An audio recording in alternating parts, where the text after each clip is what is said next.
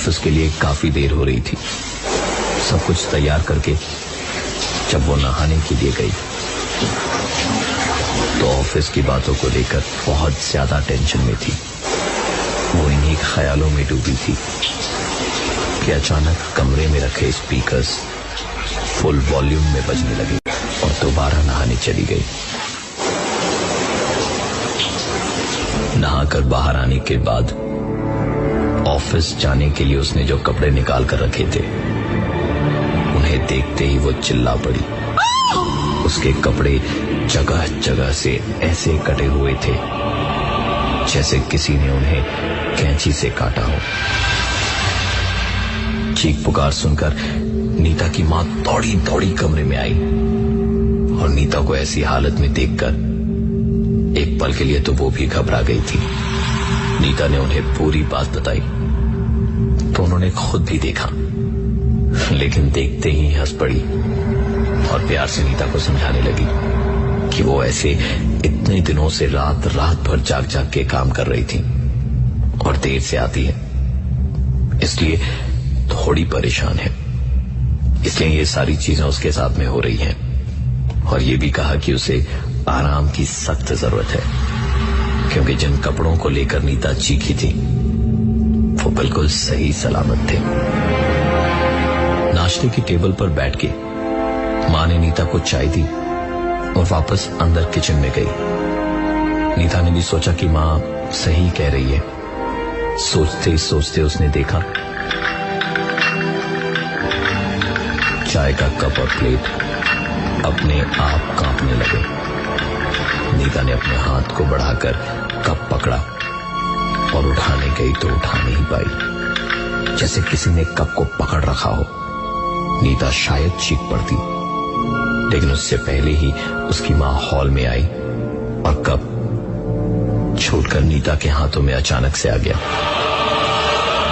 नीता तुरंत उठी और बिना खाए सीधे बैग उठाकर घर से बाहर निकल गई। माँ पीछे से बस आवाज़ ही देती रह गई, लेकिन नीता रुकी नहीं। लिफ्ट में नीता नीचे की ओर जा रही थी। जब सेकंड फ्लोर से लिफ्ट फ़र्स्ट फ्लोर पे जा रही थी तो सामने द्विवेदी आंटी खड़ी थी, जिन्हें देखते ही नीता चाह कर भी चीख नहीं पाई। द्विवेदी आंटी को मरे हुए तीन साल हो चुके थे। वो आँखें बंद करके बस लिफ्ट के दरवाजे को ही पकड़ी रही। ताकि कोई उसे खोल न ले। नीता ने किसी तरह अपने आप को संभाला।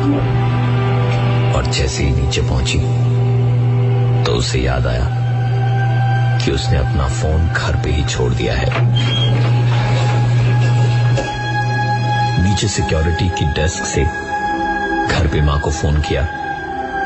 तो दो रिंग के बाद में फ़ोन उसके पिताजी ने उठाया और कहा, बेटा माँ तो नहा रही है। थोड़ी देर में फ़ोन करो, मैं बात करवाता हूँ। नीता के पास इस वक्त कुछ नहीं था कहने को, क्योंकि उसके पिताजी की मौत चार महीने पहले हुई थी। नीता को अब अपनी माँ की चिंता हुई। वो भागी भागी वापस घर की ओर गई कि कहीं माँ को कुछ ना हो जाए। घर वापस जाते वक्त अब दोबारा द्विवेदी आंटी उसे दिखाई नहीं दी। घर पहुंचकर जैसे ही अंदर पहुँची तो देखा माँ तो आराम से सर पे तौलिया बांधे किचन में काम कर रही थी। उसने माँ को पूरी बात बताई। तो उन्होंने नीता से कहा कि वो इतने दिनों से काम करे जा रही है, अब बस तीन चार दिन की छुट्टी उसे लेनी ही पड़ेगी। नीता ने सोचा कि सचमुच इस तरह से तो वो पागल ही हो जाएगी। उसने अपने बॉस को फ़ोन किया। तो बॉस का फ़ोन स्विच ऑफ़ था। सोचा रिसेप्शन पे फ़ोन करके फ़ोन कनेक्ट करवा लूँ। रिसेप्शन पर गार्ड ने फ़ोन उठा के नीता की आवाज़ सुनते ही कहा, अरे मैडम, कितनी बार फ़ोन करेंगी? अरे कॉफ़ी वहीं टेबल पे ही तो रखी है आपकी। नीता को लगा कि शायद वो कोई और समझकर ऐसे बात कर रहा है। उसने बताया कि वो नीता बोल रही है। ये सुनकर सिक्योरिटी गार्ड ने कहा अरे हाँ मैडम। आपकी आवाज़ नहीं पहचानेंगे क्या? हम आपकी कॉफ़ी रख के आए हैं वहाँ पे। नीता के लिए अब ऑफ़िस जाना बहुत ज़रूरी था। वो तुरंत बिना कुछ बोले ऑफ़िस की ओर भागी। पूरे रास्ते अब तक की घटनाओं की बातें सोच सोच के वो पागल हो जा रही थी। और इतनी ही देर में उसका ऑफ़िस भी आ गया। वहाँ पहुँचते के साथ ही वो अपनी गार्ड पर चढ़ बैठी और कहा क्या बकवास कर रही थी तुम? सिक्योरिटी गार्ड नीता को देखते ही रह गया और उसने सब कुछ सुनने के बाद कहा, अरे मैडम, आपका फ़ोन आएगा तो क्या मैं ऐसे बदतमीजी से बात करूँगा आपसे? आपने यहाँ कोई फ़ोन वोन नहीं किया है। मेरा यकीन कीजिए मैडम, आपने ज़रूर कोई गलत नंबर डायल किया होगा. नीता गुस्से में पैर पटकती हुई वहाँ से चली गई अपनी सीट पर। पानी पीकर काम करेगी। यही सोचा था उसने। लेकिन अपनी सीट पर बैठ के उसने देखा। उसके कंप्यूटर पर अपने आप कुछ न कुछ होता जा रहा था। उसके छुए बिना ही कुछ टाइप हो रहा था। और वही चीज़ उसके कानों में भी कोई बोल रहा था। बेहद खूबसूरत लग रही है। आप इन कपड़ों में इन्हें से अलग मत कीजिएगा।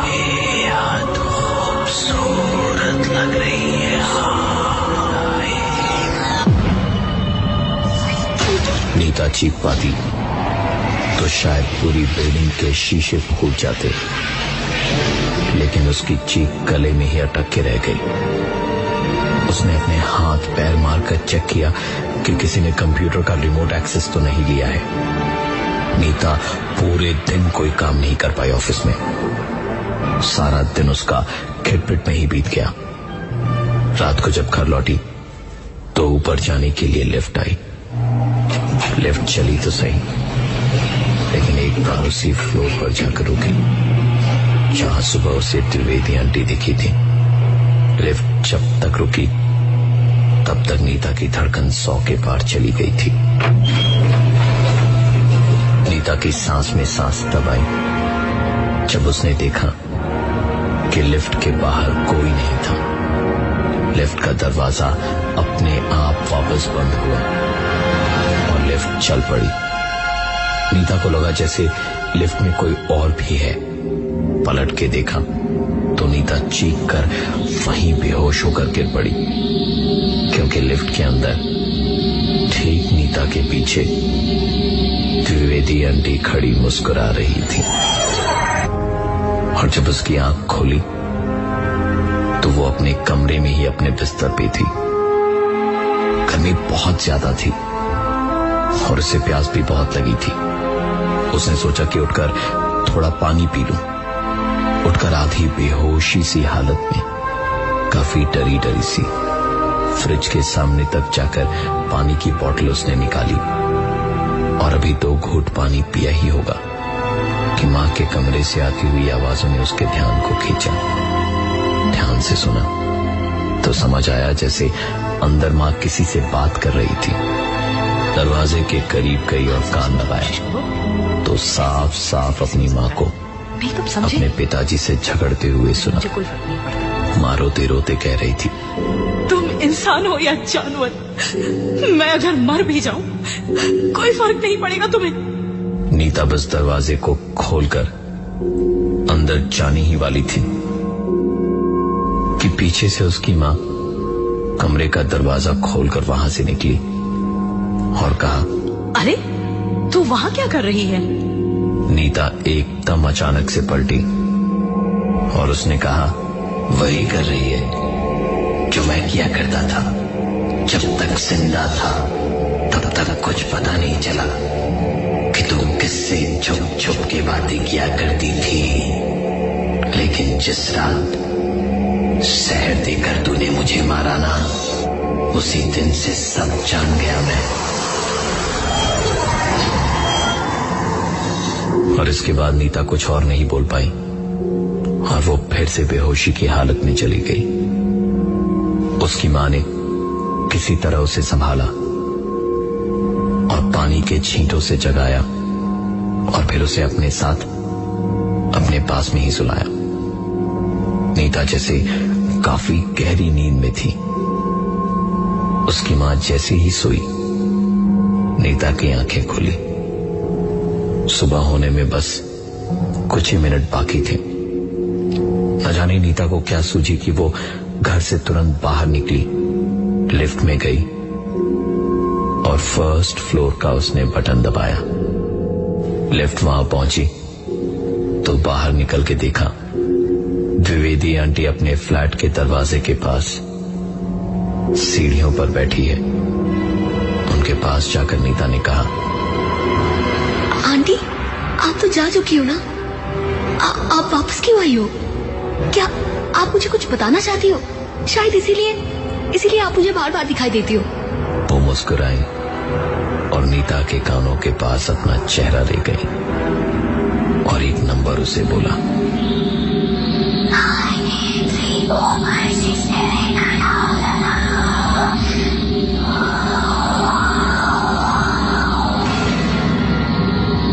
को नंबर याद था। उसने कहीं तो इस नंबर को सुन रखा था। वो तुरंत वापस अपने घर की ओर भागी और पहुंचकर अपना मोबाइल निकाला तो देखा, बिना चार्ज किए फ़ोन ऑफ़ हो चुका था। घर का लैंड फ़ोन डेड पड़ा था। उसने माँ का मोबाइल उठाकर नंबर डायल किया। तो घंटी जा रही थी। नीता के दिल की रफ्तार बढ़ती जा रही थी, क्योंकि सुबह के इस वक्त जाने कौन होगा फ़ोन की दूसरी तरफ़। नीता बस फ़ोन काटने ही वाली थी। कि फ़ोन उठा तो उधर से एक आधी सोई आवाज़ आई।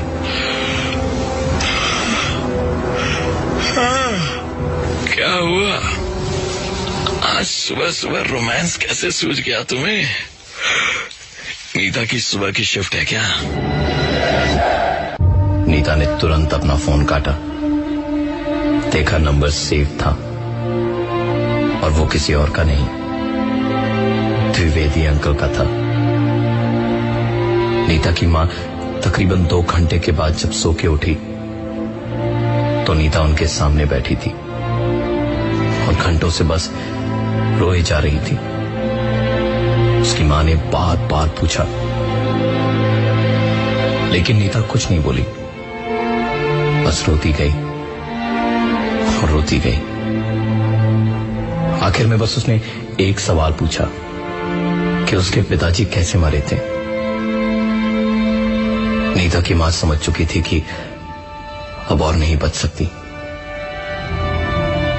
कमल द्विवेदी और नीता की माँ का अफेयर कॉलेज के वक्त भी था। लेकिन कुछ मुश्किलों की वजह से दोनों की शादी नहीं हो पाई थी। शादी के बाद अलग अलग शहरों में भी थे। लेकिन तकरीबन चार साल पहले, जब कमल द्विवेदी का ट्रांसफ़र वापस से शहर में हुआ तो उनकी बीवी की हालत और तबीयत बहुत ज़्यादा खराब थी कुछ दिनों से। और इसी कारण उनकी मौत हुई। नीता की माँ को कमल द्विवेदी के दोस्त के तौर पे ही उनके परिवार में सब जानते थे। नीता की माँ और कमल द्विवेदी में करीबियाँ पड़ती रही। और फिर एक दिन सुबह नीता के पापा दुनिया में नहीं थे। दोनों ने मिलकर उन्हें जहर दे के मार दिया था। इतने सालों का रिश्ता एक दूसरे बेनामी रिश्ते के लिए तोड़ दिया था।